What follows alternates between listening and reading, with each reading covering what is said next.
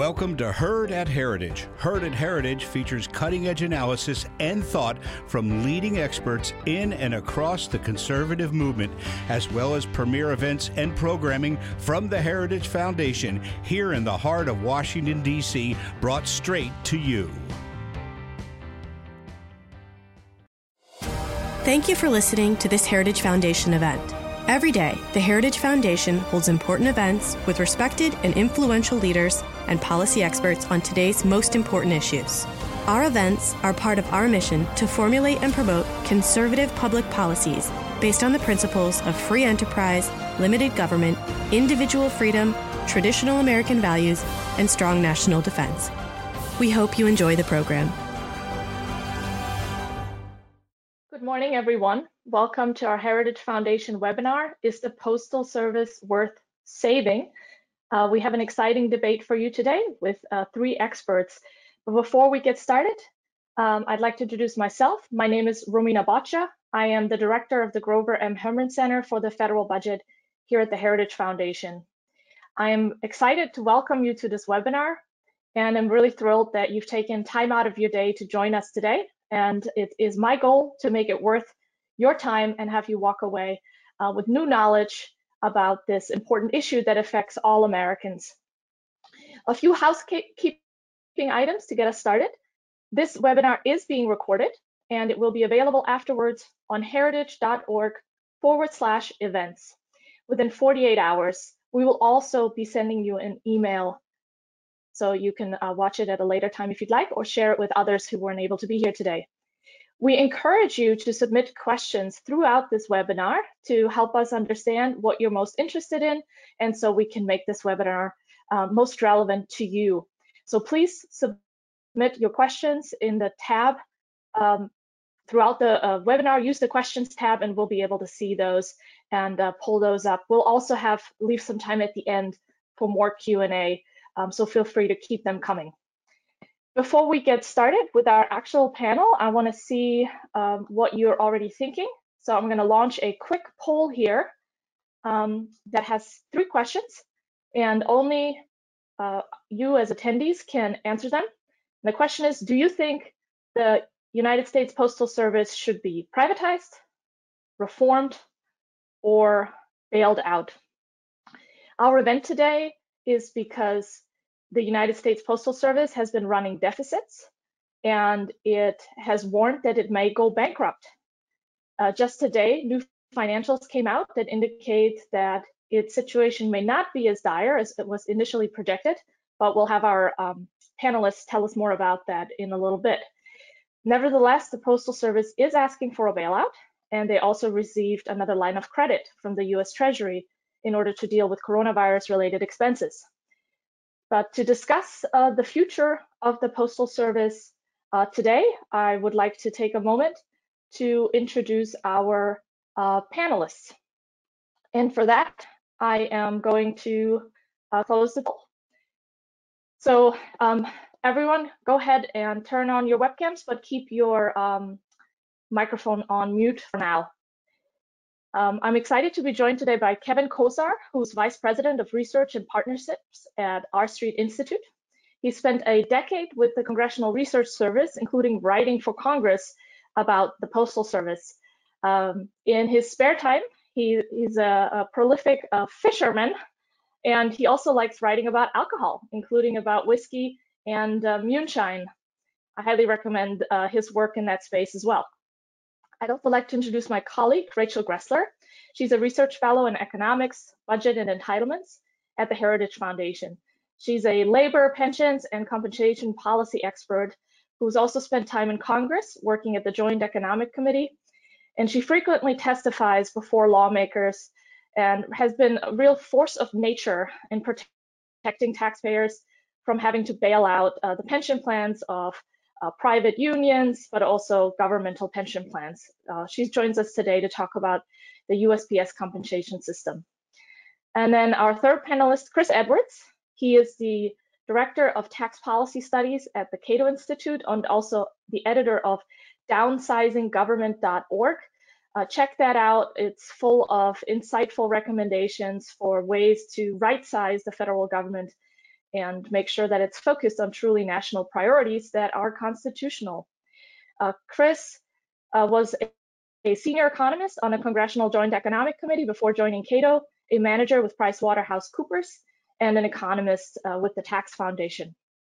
And with that, I'd like to um, dive right in. And I want to start with you, Kevin, this morning. Um, tell us a little bit, how, do, how did we get here? Why is uh, USPS in such um, financial troubles? How deep are those financial troubles? And uh, yeah, why are they losing so much money? The floor is yours, Kevin. Well, the Postal Service um, faces a problem of annually rising operating costs, driven largely by um, the fact that its labor force, which is 600,000 people, uh, is heavily unionized. And on the other side is the decreased demand. Revenues have been flat uh, for more than 10 years. Uh, mail volume has dropped 30%. So here you have a very large, unionized, sprawling public enterprise that is supposed to deliver mail to everyone's home six days a week uh, and achieve all sorts of other policy goals. Um, but it can't control its costs very well. And the demand for its main service has been flagging. And so, yeah, it's been running structural deficits, and I think it's got somewhere between 130 billion and 150 billion in unfunded debt and obligations. So it's in dire shape, and we need to take action to make sure this uh, enterprise and its problem don't get dumped on the taxpayers for a bailout.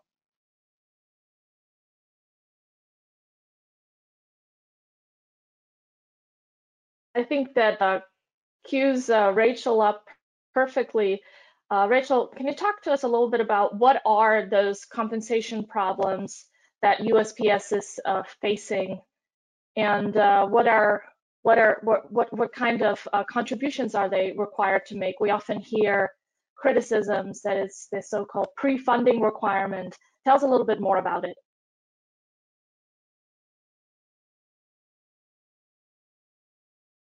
So the Postal Service is unique. It's supposed to operate a bit like a business and be self-funded, and yet it's also kind of semi-governmental. And so a lot of its employee structure is the same structure that exists for other federal employees.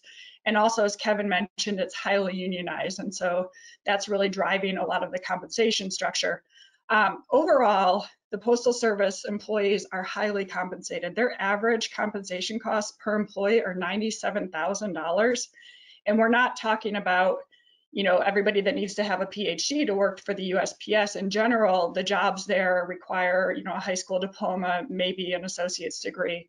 Um, and so this is a big gap in the compensation that's provided there and even looking, we don't know exactly what FedEx and UPS is because it's hard to determine all the pension structure there. But if you just look at the percentage of USPS's costs that are for compensation, 75% of its costs are its employee compensation costs.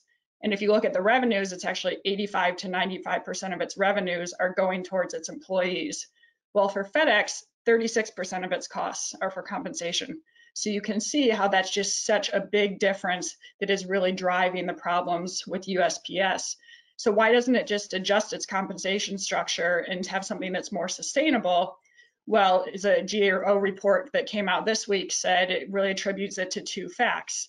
Um, both there's a lot of congressional constraints and there are laws that say what these workers have to be paid and compensated, and also just the highly unionized structure, the fact that 92% of USPS employees are unionized.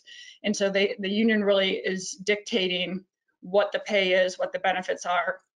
And there's a lot of underfunding and a lot of it drives into just the benefit side, particularly the retiree health benefits, as well as the pension benefits, which have added about $120 billion in debt to USPS.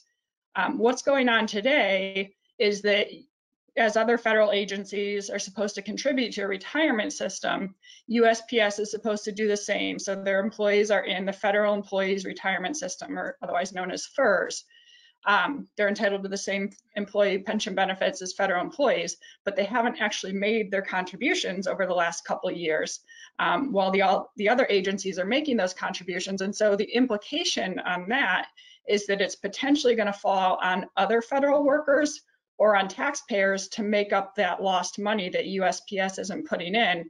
And there was a Department of Justice memo that kind of clarified that because it was unclear whether or not employees of the Postal Service would be entitled to those benefits. But that memo said yes, they are going to receive those benefits whether or not USPS contributes. And so we have seen in the past that Congress passed legislation to increase the amount that federal employees pay into their own retirement system. It went from 0.8% of their pay to 4.4%. And part of that was specifically to pay off other underfunding that existed before. And so we could see the same type of situation happening going forward is that Congress passes something and puts the burden on all other federal workers to cover the USPS shortfalls, or it could become a taxpayer bailout. So really going forward, the only way that they can get after their compensation and create a more sustainable structure is to be freed from both these congressional constraints as well as the union factor. Um, and that's really the changes that I think we need to be considering right now. Thank you, Rachel. Um, I want to quickly share our poll results. We had 24% uh, um, say that they think the Postal Service should be privatized, 53% saying it should be reformed, and 24%, same number as privatized, saying it should be bailed out. So uh, more than half think it should be reformed. And then we have uh, a tie when it comes to privatizing or bailing out. Um, I also want to encourage people to keep uh, submitting questions. I see a couple questions already coming in, so please keep those coming. I want to turn to Chris now and um, have you talk a little bit about what you see as the advantages and disadvantages of the USPS model that is um, the structure of the current postal system. Well, thanks a lot, uh, Romina, and thanks for hosting today. I'm delighted to be here with uh, Kevin and uh, Rachel. Um, so the, the USPS, the postal system that Americans grew up with, is no longer viable. Uh, other than packages, everything else the USPS uh, is doing is disappearing. Over 60% of the mail volume is advertising mail or junk mail. Uh, well, its advertising is going online. The second biggest mail product uh, is uh, business statements and bank statements and that sort of stuff. That's all going online. So everything the USPS is doing other than packages is disappearing. So for that reason, the USPS is in a death spiral. Something needs to be uh, done. And I have argued that privatization is really the only viable solution here. So from the USPS perspective, uh, the advantages it has now is that it has a monopoly on first class mail and mailboxes. So it's able to earn some profits uh, that way. But those profits are uh, declining uh, again because mail is disappearing. Uh, but then the and it doesn't pay any taxes, whereas its package competitors do pay taxes. But there are many disadvantages to its current structure. Uh, the USPS has very little pricing flexibility like private businesses. It's not Congress won't let it cut costs. It's not allowed to reduce the number of days of delivery. Uh, it has thousands of uh, retail locations that only a couple of people visit every day, so it's very inefficient. Um, USPS doesn't have the money for new capital investment to buy new trucks, uh, to uh, invest in new technology like its competitors like FedEx do, uh, and it has very bad governance. The board of the board of governors of the USPS uh, for many years has been without a quorum, although recently it's got a quorum. So Congress imposes high costs on the USPS and doesn't give it the flexibility it needs to survive in the dynamic economy we live in. In general, you know, the government is not good at running businesses. We see this with Amtrak and other businesses the federal government tries to run, but it's particularly not good at running businesses that are in dynamic industries. And because of the rise of the internet, the postal industry has become very dynamic.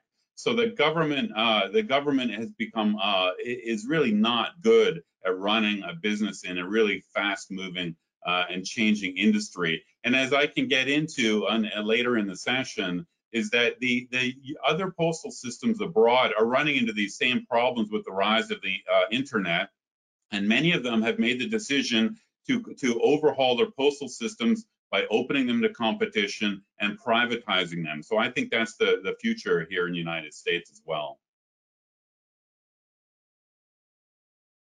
Thank you, Chris. Um, I got one question which I think is relevant to um, Rachel, what you just discussed. We have a question asking if the USPS was overfunding its pensions prior to stopping the payments. You want to take a quick uh, stab at that? No, it was just making its required contributions prior to that. And so it's usually a function of employees' salaries and it depends on when they were hired. But in general, the agents, federal agencies have to contribute between about 11 and 13% of workers' salaries into this retirement system. But that's on top of a thrift savings plan. So in total, retirement benefits can make up about 18% of their workers' pay. Okay, let's dig into um, what Congress and the administration uh, can do now that we're in this situation. We have the bailout request. The president has his own ideas for um, how he thinks we should fix the Postal Service. What do you think is the best way forward? Uh, Chris, I want to start with you. Um, you've argued that privatization is really the only way. Can you elaborate on that view and how would that even happen? And I also want to uh, add a question from the audience. Uh, we have a question saying, um, as it relates to privatization, how would that be benefit taxpayers given legacy costs? And uh, who would even be willing to buy USPS uh, if it's a, an entity running losses uh, at this point? Chris, floor is yours. So, uh, as I said, other uh, postal systems abroad have faced the same problem of declining mail volumes, uh, and the rise of package delivery and the rise of the internet. And uh, in Europe, the solution that they've come to is opening up postal systems to competition. So in Europe, every European country now must open its postal system to competition. And many countries in Europe have privatized their systems. So some countries like Germany, the UK, and Netherlands uh, have fully privatized their systems, meaning that they've turned them into publicly traded corporations where most of the shares are owned by uh, uh, private shareholders. Some countries, uh, like Belgium and Italy and Austria, have partly privatized their systems, meaning they've turned them into publicly traded corporations while the government still owns a majority of shares.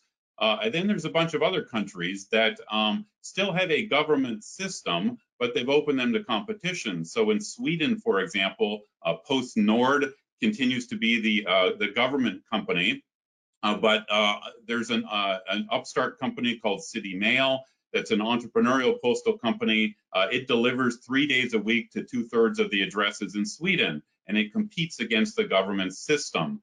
So all over Europe, uh, you see these changes, and there's there's a lot of cost cutting going on. Um, uh, so, for example, uh, many European countries have, have closed virtually all of their locations. The locations have moved uh, to grocery stores, and as it turns out, a lot of consumers in Europe have found that to be actually more convenient than having a separate uh, office locations for post offices. They can do their postal business at their local grocery store. So some of these changes are obvious, and any private business would be making some of these cost-cutting uh, changes. So uh, we've also seen a lot of other countries uh, reduce the number of days of delivery. Congress requires six-day delivery in the United States. That makes absolutely no sense anymore the uh, the demand for uh, mail has plunged, and usually when the demand for a product falls, then uh, businesses reduce the supply of it. But uh, uh, and so, for example, you know, uh, New Zealand, the New Zealand Government Mail Corporation has moved to three-day-a-week delivery in cities. we're still at six days a week delivery. So the government, Congress is imposing these additional costs on the USPS and preventing preventing it from making these sort of sensible business changes to allow it to survive. So the reason why privatization makes sense is twofold very quickly. One, because the demand for the product has plunged and the USPS needs the flexibility uh, to move into new products and to cut costs. And secondly, because the uh, the rising new product that the USPS uh, is is dealing in is packages, and there it competes with private companies, FedEx and UPS but we need a level playing field for uh, package competition. And the only way you can do that is to move the USPS to the private sector, uh, get it to pay taxes like its private competitors, remove its monopoly privileges, and then we can have an open uh, playing field uh, competition in packages. So that's why privatization makes sense.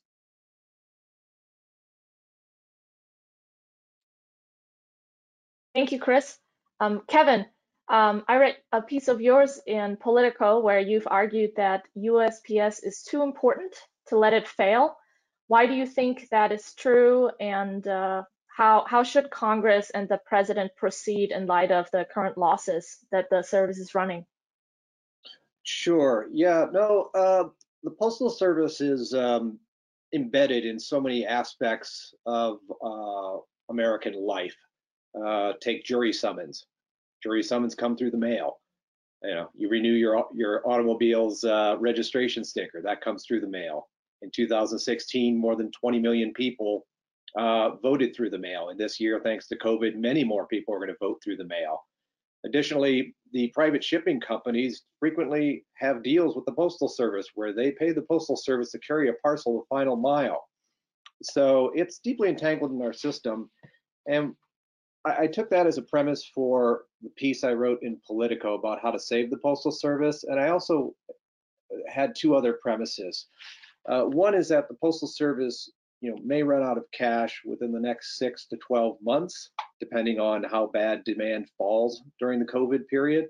And second, um, we have a lot of Democratic senators and representatives, and those numbers could possibly get higher after November. Uh, so any plan to save the Postal Service is going to have to cut muster with them. So what I advanced was a proposal that tried to attack the revenue side, um, the debt obligation issues, uh, but also the cost side. Um, I'm absolutely with Chris. I think that the annual mandate that the Postal Service deliver paper mail six days a week is antiquated. Um, I also think that the Postal Service does need additional freedom to raise prices, both for paper mail and for parcels. Um, additionally, I think that when unions are collectively bargaining with the Postal Service over compensation, uh, I think if it goes to um, mediation, uh, decision making by one of the federal mediators, then the mediator needs to consider the financial well-being of the Postal Service when rendering a decision. I mean, you can't just keep upping compensation year after year if the if the entity's revenues are going down. That's a formula for death. Um, so in my Twitter feed, I've got the rest of my plan put out there. It's got about seven separate points. Um, but you know, we got to figure out something and we got to figure out something soon because the trend lines are going in the wrong directions. Costs are going up, according to the most recent financial filing, uh, and revenues are not going up.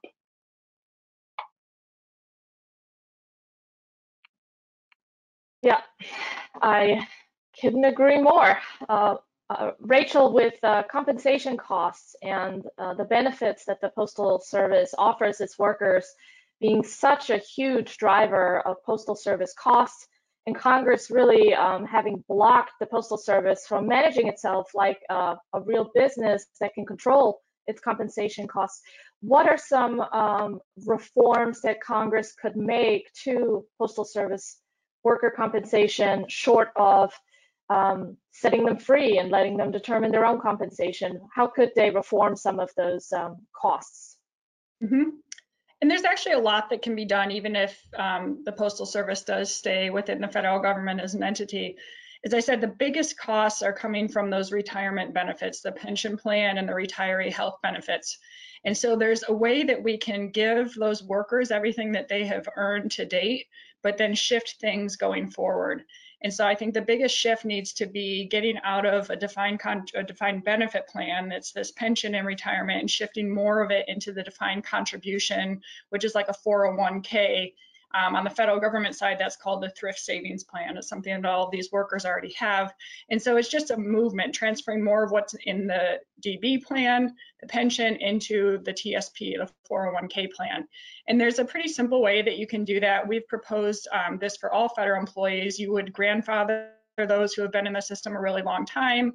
The new employees and those who have only been there a few years would just get a higher contribution to their 401k, and then everybody in between would have a choice. You keep everything that you've already earned, and you can choose to stay in that system, but you might need to pay a little more, and maybe you would retire a year or two later.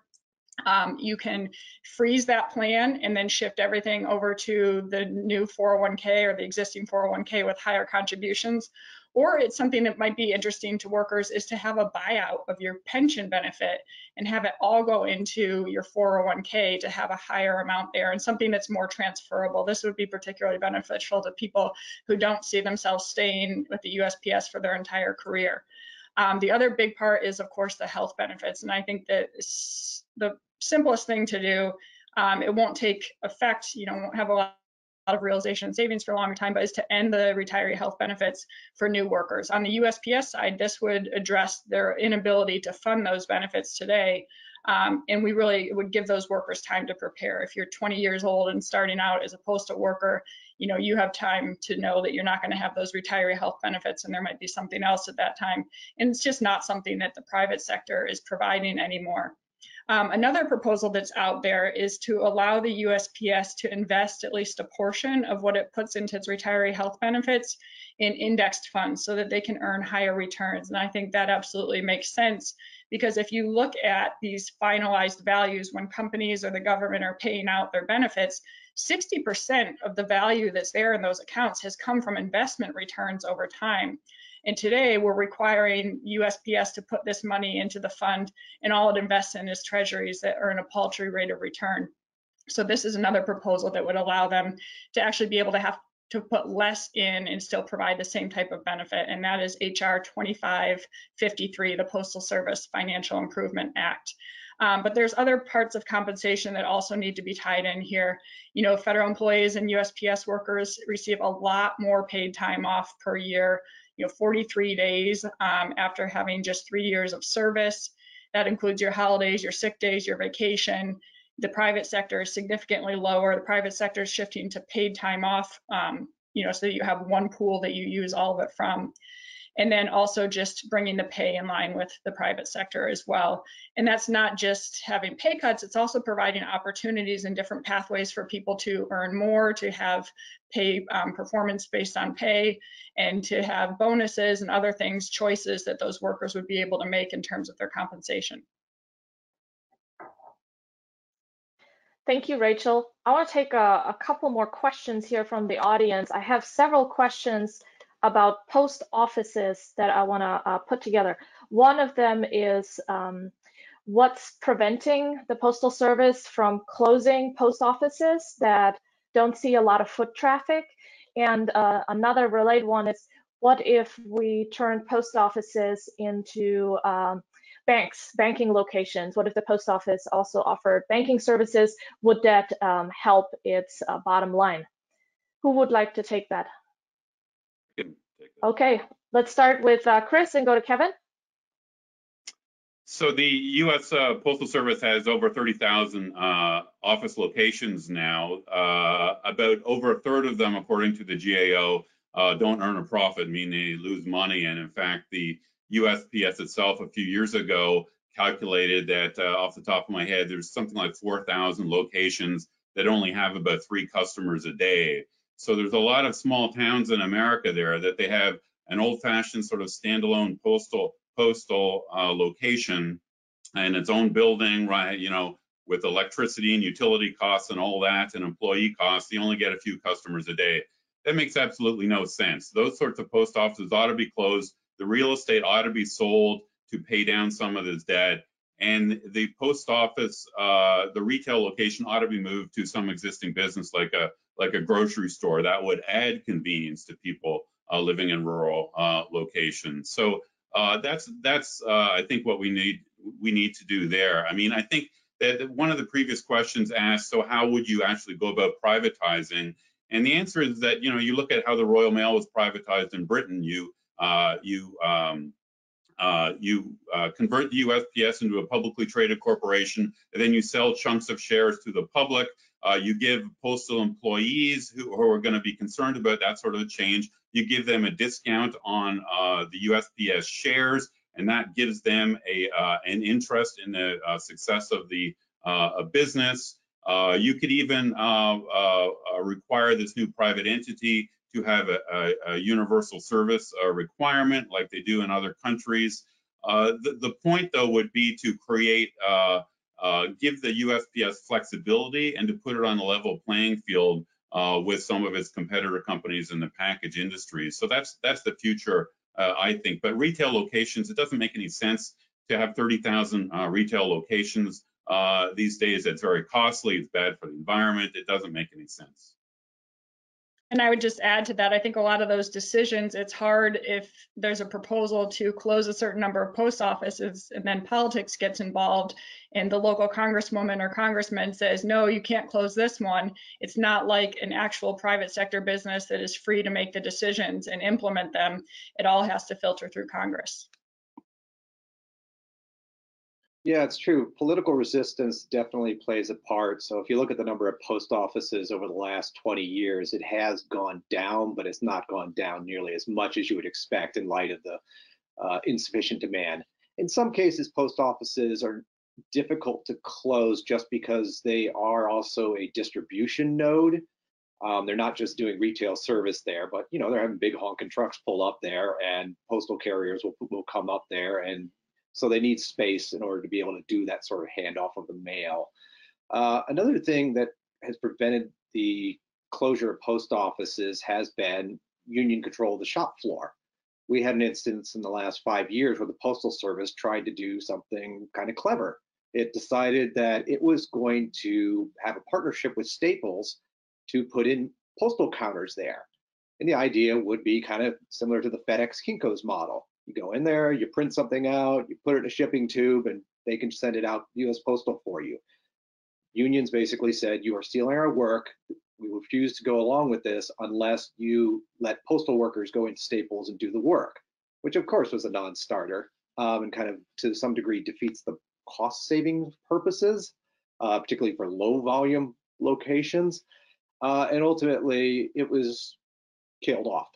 Um, so that's uh, you know that's another reason. Now, as far as postal banking goes, I looked into the case for postal banking a few years ago. It's an idea that's been around forever. And when I looked at the FDIC data on the um, so-called unbanked, um, there's not really a whole lot of demand there that is not being met by the private sector. And the Postal Service does not have existing infrastructure to run a bank. Indeed, when the Inspector General of the Postal Service who actually liked the idea of postal banking looked into it, they basically said postal service in order to pull off banking would have to outsource everything. Which again if the private sector can already do it why would you do that sort of thing? It doesn't doesn't make a whole lot of sense. Mobile banking i think has basically made um, the idea that you need to turn post offices into uh, little banks of their own uh, obsolete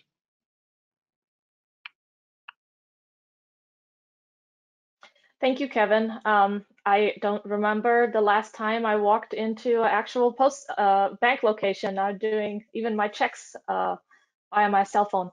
Uh, Chris, I have a couple of questions for you from several um, participants that I'm going to tie together, and they pretty much all relate to um, how can privatization uh, work uh, in terms of the United States, given that we're a vastly bigger country. Um, we have rural areas that are harder to reach isn't one of the benefits of the postal service as a government entity that they go everywhere and um, serve the entire country? And if we uh, privatized it wouldn't that open usps up to competition and certain other companies would cherry pick uh, routes that are more profitable leaving um, the united states postal service uh, with unprofitable routes I think with privatization, you know, we'd have three big companies, FedEx, UPS, and uh, the Postal Service, and maybe other country, companies down the road that uh, compete across a broad spectrum uh, of uh, services, you know, packages and uh, mail. I think it's reasonable under privatization for the for Congress to say require uh, some sort of minimum universal service obligation. Let's say delivering to every address in America three days a week um, and so you might get a situation down the road where, uh, say, uh, you know, the USPS or the UPS and FedEx continue to use USPS to deliver to some of those rural addresses that they that they don't want to uh, deliver to. And so that would be, you know, a reasonable sort of market uh, solution. So uh, I don't I don't see uh, anything anything that people rely on the USPS for today you could, you know, that that would continue to be the case in uh, in a privatized world. The issue of rural post offices was was also an issue in England and other countries uh, that privatized their systems, and they have solved the problem. European countries have universal service obligations for their main postal carriers, but one of the differences is is that they, they, these universal service obligations are less stringent uh, and expansive uh, than the U.S. Uh, universal service obligation, which, by the way, is not a there, there's no particular statute that uh, defines the universal service obligation of the U.S. Postal Service. It's in a bunch of different laws and, and sort of traditions, um, but certainly six-day delivery is one of those current uh, st uh, statutory requirements that doesn't make any sense. It's, it's as we discussed, it's also very difficult for the USPS to close postal locations because of congressional uh, resistance. So I, I, think we need to liberalize those stringent requirements and have some sort of a, you know, a, a reasonable middle of the uh, middle way uh, to, uh, to provide universal service at reasonable prices for all Americans.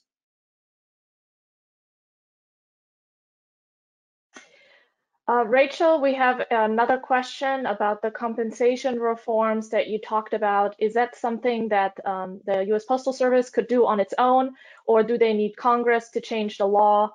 What's uh, what's the situation? Yes, they cannot do any of this on their own. They need um, changes from Congress, and also there would be negotiations with the union involved.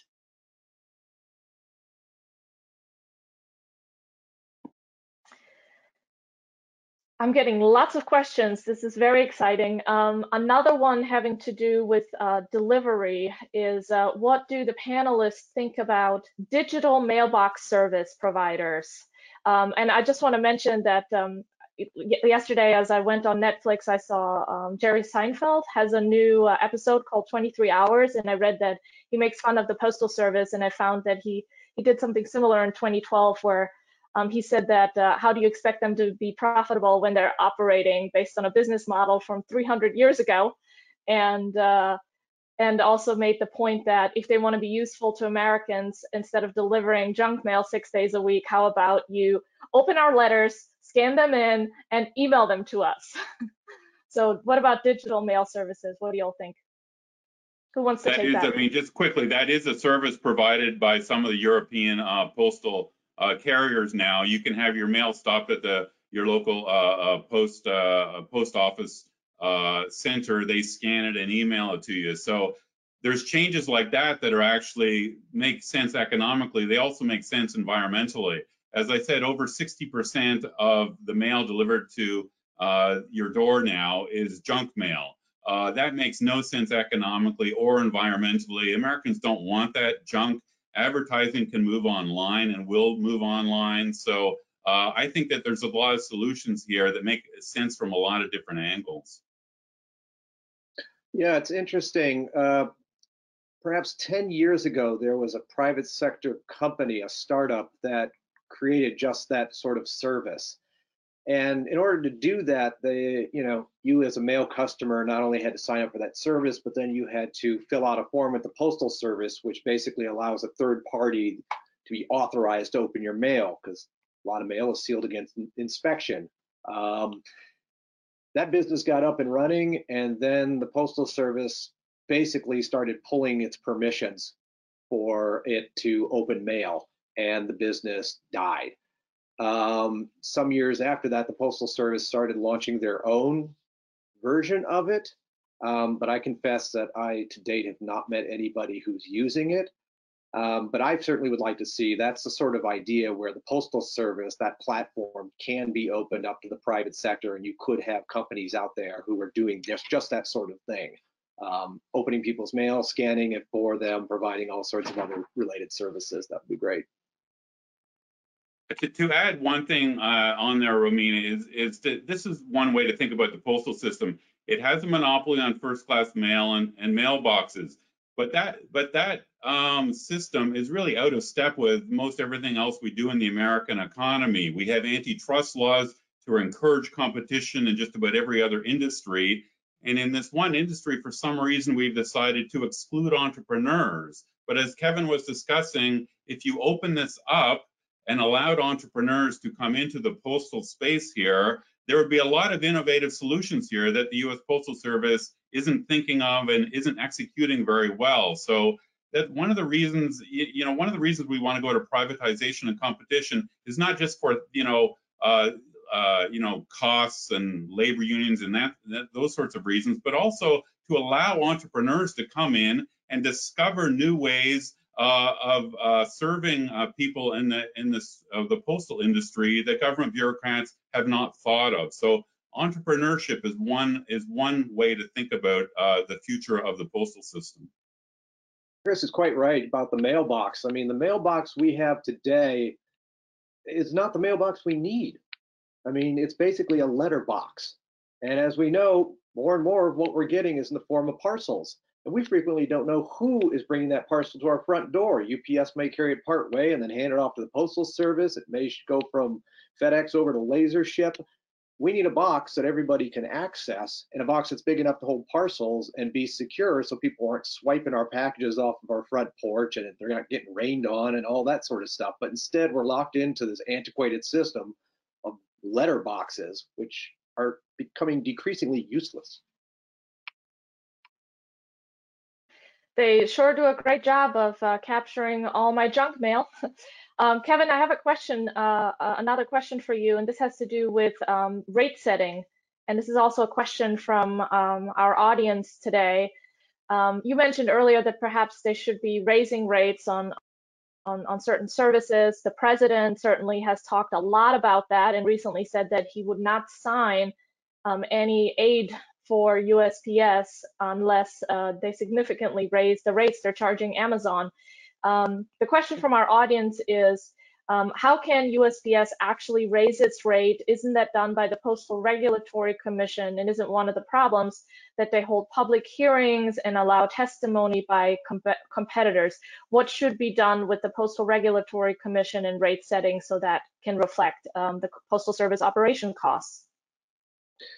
Good question uh, and a complicated one. I'll try to be quick and straightforward as I can. Um, the 2006 law basically cleaved mail into two classes, monopoly mail and competitive mail. For monopoly mail, the Postal Service can only raise the rates on monopoly mail uh, at the rate of the CPI. So each year, at the end of the year, they put in a request to the PRC and they say, let's raise first class whatever percent and all that sort of thing.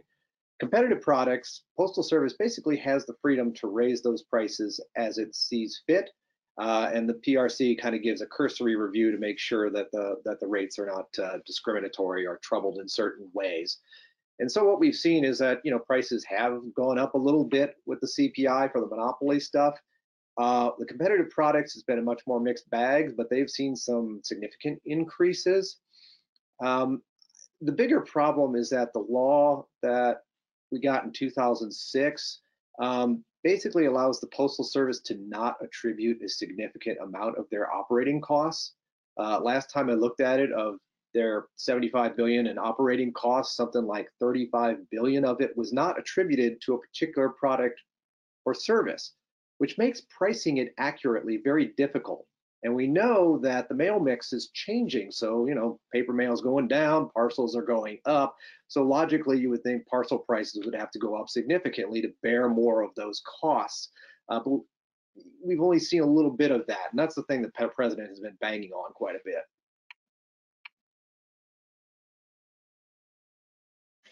I have a two-pronged question, which I think uh, might be for Rachel and uh, uh anybody else, and that that has to do with if we tried to privatize the postal service, would that be difficult to do given the legacy costs of their unfunded uh, pension and health, uh, retiree health obligations?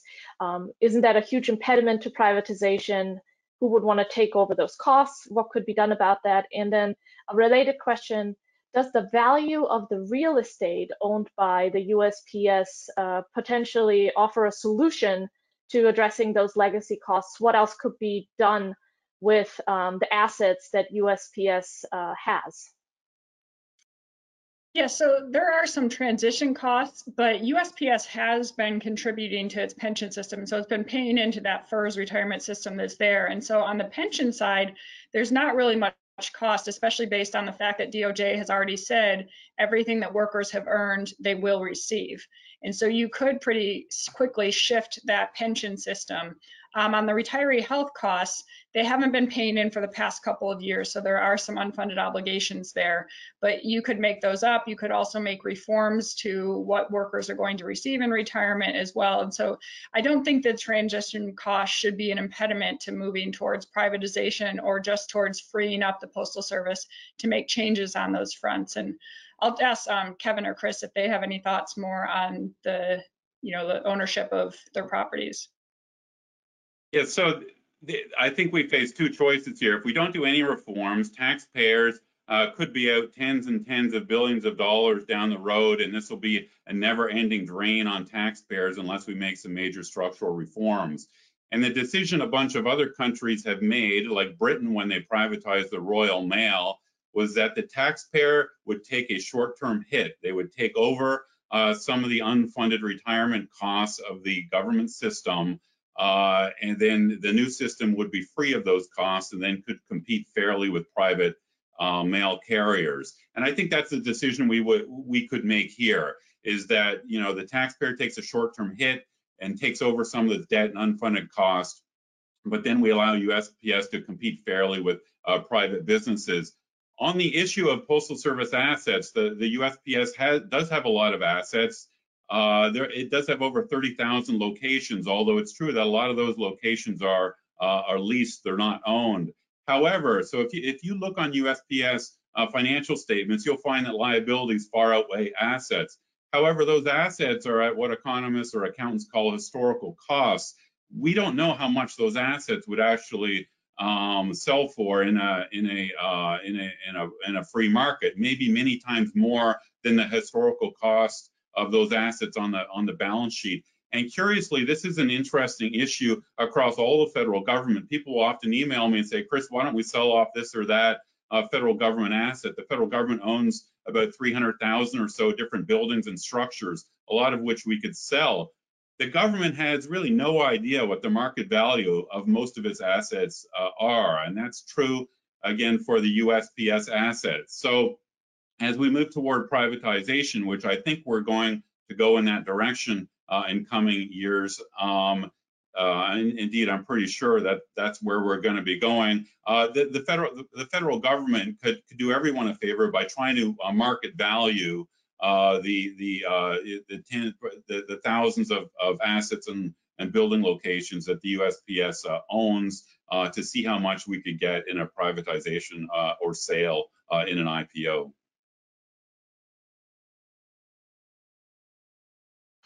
Uh, Kevin, another question for you, and then I'm going to launch one more poll to see if anybody changed their mind about whether the USPS should be reformed, privatized, or bailed out. Uh, and then I'm going to ask you all uh, to wrap us up with just one key takeaway. Uh, but Kevin, the last question for you is, uh, we in, in the past couple of weeks, we've seen lots of media reports saying that USPS could possibly have to shut down over the summer or possibly by September. Um, today, we got uh, different financial reporting. It appears that they have at least enough money to last another year. Uh, what are we supposed to believe? Why is it so difficult to figure out what the real financial situation of USPS is? Yes, why? Why indeed? Um, yeah, we all probably saw the newspapers uh, about a month ago where this figure of you know volume revenue dropping off 30%. You know, there was talk in the air of the Postal Service shutting down in June, and then it was said, well, it'll probably be September. Um, the Postal Service itself was involved in some of these conversations that that media then subsequently reported on. Yeah, I, I, as somebody who watches the Postal Service and is, you know, trying to help uh, Congress fix the Postal Service, I've been quite frustrated by the failure to be more forthcoming about where mail volume and revenues are. And to put data out there that you know smart people can and everybody can look at and try to figure out like how much is covid really affecting their financial health? Um, but instead that was not what we got. Instead what we got was numbers leaking out through the media um, and subsequent, you know, approaches by the Postal Service to members of Congress to ask for significant bailouts. The last one, I think, was more than 80 billion dollars, uh, which was just such an obvious non-starter. Um, and no reforms were actually put with those demands for money. It was just give us a lot of money uh, and a lot of relief. Uh, yeah, it's an unfortunate situation. and I'm glad they've released a, a financial statement today, which is helpful. But I, uh, I'm going to be very interested to see what sort of data they release to Senator Ron Johnson, who has demanded that Postal Service provide every week or two an update on finances and revenue. That way we can get a better real-time sense of where the agency is. Uh, thank you, Kevin. I'm going to go ahead and launch this um, second poll for everyone. Uh, please select, uh, and it, you can select the same answer you had before, or feel free to select a new one. Should the Postal Service be privatized, reformed, or bailed out? And why this is while this is going on, and our panelists prepared to leave us with their uh, final concluding thought, I just also wanted to highlight that at the Heritage Foundation, we published a new report just this morning it argues that um, Congress should set the Postal Service free so it can operate competitively and sustainably instead of bailing it out. And uh, while we believe that setting the Postal Service free so that it could be spun off as a private entity is the best solution in the long run to allow it to be competitive and operate sustainably and profitably, um, in the short term, it doesn't mean that the only option is a bailout. Rather, um, any aid that Congress might provide uh, on the road to privatization uh, should absolutely must be contingent on reforms. Uh, otherwise, uh, one bailout will only beget more bailouts. And, and um, looks like uh, most people have answered now. We're starting to slow down, so I'm going to go ahead and close the poll. And um, I'll share it after we hear your uh, concluding thoughts um, what uh, would you like to leave our panelists with today? We'll start with Rachel. I would just say that if USPS is going to remain viable, it needs flexibility. It can't rely on Congress and unions to be in charge of its operations. And if we look at the current situation going on right now with COVID 19 and how companies are responding, and they might be changing, not making a retirement contribution, altering their employees' shifts, all these things require flexibility. We look at last year, USPS's uh, compensation costs were 94% of its revenues. If they've suffered a 30% revenue loss, it's very clear that they cannot be viable if they aren't allowed to be flexible on those compensation costs. Kevin, you're next, and then Chris. Yeah, um, we all need to recognize that it would be a catastrophe if the Postal Service ran out of cash and just didn't open one day. Um, it would be bad for seniors and others who rely on the Postal Service to get them their prescription drugs. It'd be bad for those of us who vote by mail. It'd be bad for small business and big business alike.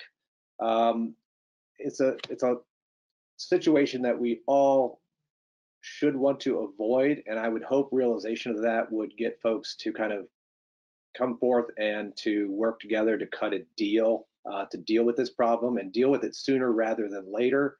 Uh, I think it'd be a terrible thing if the politicians decided to wait until after the November election to tackle this problem. And like I said, there's a cost side problem, a revenue problem, and there's a debt and obligation problem. And all three of those got to be tackled if this thing is going to be viable.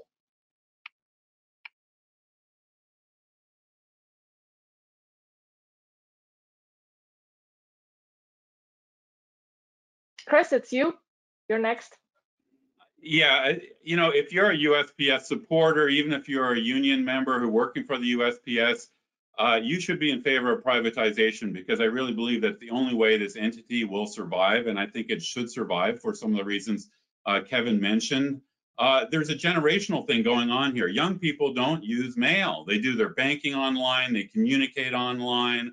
Uh, the first class mail volume has fallen about 50% since uh, uh, 2001, and, and, and I think it'll probably continue to plunge. Uh, the current crisis is showing that. Uh, advertising is moving online. Uh, the USPS is being decimated because of changing consumer demands. The only way it can survive, uh, I believe, is to have the flexibility of privatization to get the politicians in Washington out of the micromanagement of this business. It needs flexibility to survive. The other uh, issue is that as the USPS gets more into package delivery, these issues that President Trump has raised about competition with FedEx and UPS are not going away. Uh, the USPS pays no taxes. FedEx pays about two billion a year in taxes. There's an unfair uh, playing field here, and the more the USPS gets into package delivery, the more that's going to become uh, an issue. So, you know, my closing thought is this: is that the USPS has been through this uh, long evolution. Before 1970, it was a uh, sort of a line department of the federal government. Congress gave it more independence in 1970 legislation. And then in 1979, a lot of people don't uh, uh, uh realize this, that the USPS, uh, they used to have a monopoly over what is now called express mail or what, what FedEx's main business is, is delivering these urgent overnight packages. The USPS used to have a monopoly on that, but it relaxed that monopoly, and that led to the, the rise of this massive industry that FedEx and UPS operate in now, which is express delivery. So there has been this liberalization over the decades, and the next step along the way here, uh, in my view, is full privatization. Uh, privatization is already happening to some extent anyway. The USPS is contracting out a lot of its uh, transportation services and the like uh, but it's still sort of that you know has a government shell around it, and I think that's creating a lot of inefficiency. Uh, Europe has shown the way here. I think we need to go to full privatization and competition. Uh, again, thanks a lot for holding the seminar today, uh, Romina. Yeah, thank you so much uh, for joining us. I want to this uh, this exit poll.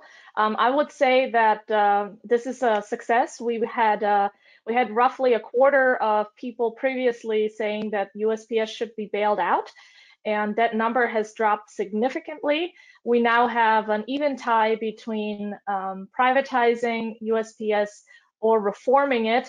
Uh, I, I, I, think uh, we, we got the points across to our audience here today, and I want to thank um, all of my, my panelists, Chris, Kevin, Rachel, Thank you so much for um, joining us uh, today.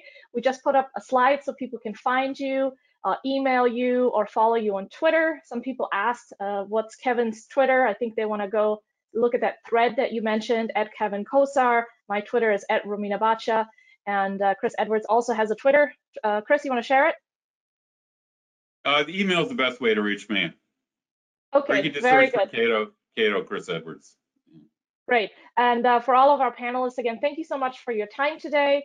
Uh, go check out the great work that um, all of these uh, experts have written uh, at their respective organizations. Visit uh, cato.org and uh, is it rstreet.org as well? rstreet.org and heritage.org. Um, and, and we will be sending an email uh, shortly with uh, the video, and you can also find it on heritage.org afterwards and share it with other people who might be interested in this conversation. Thanks again, and uh, have a great weekend, everybody.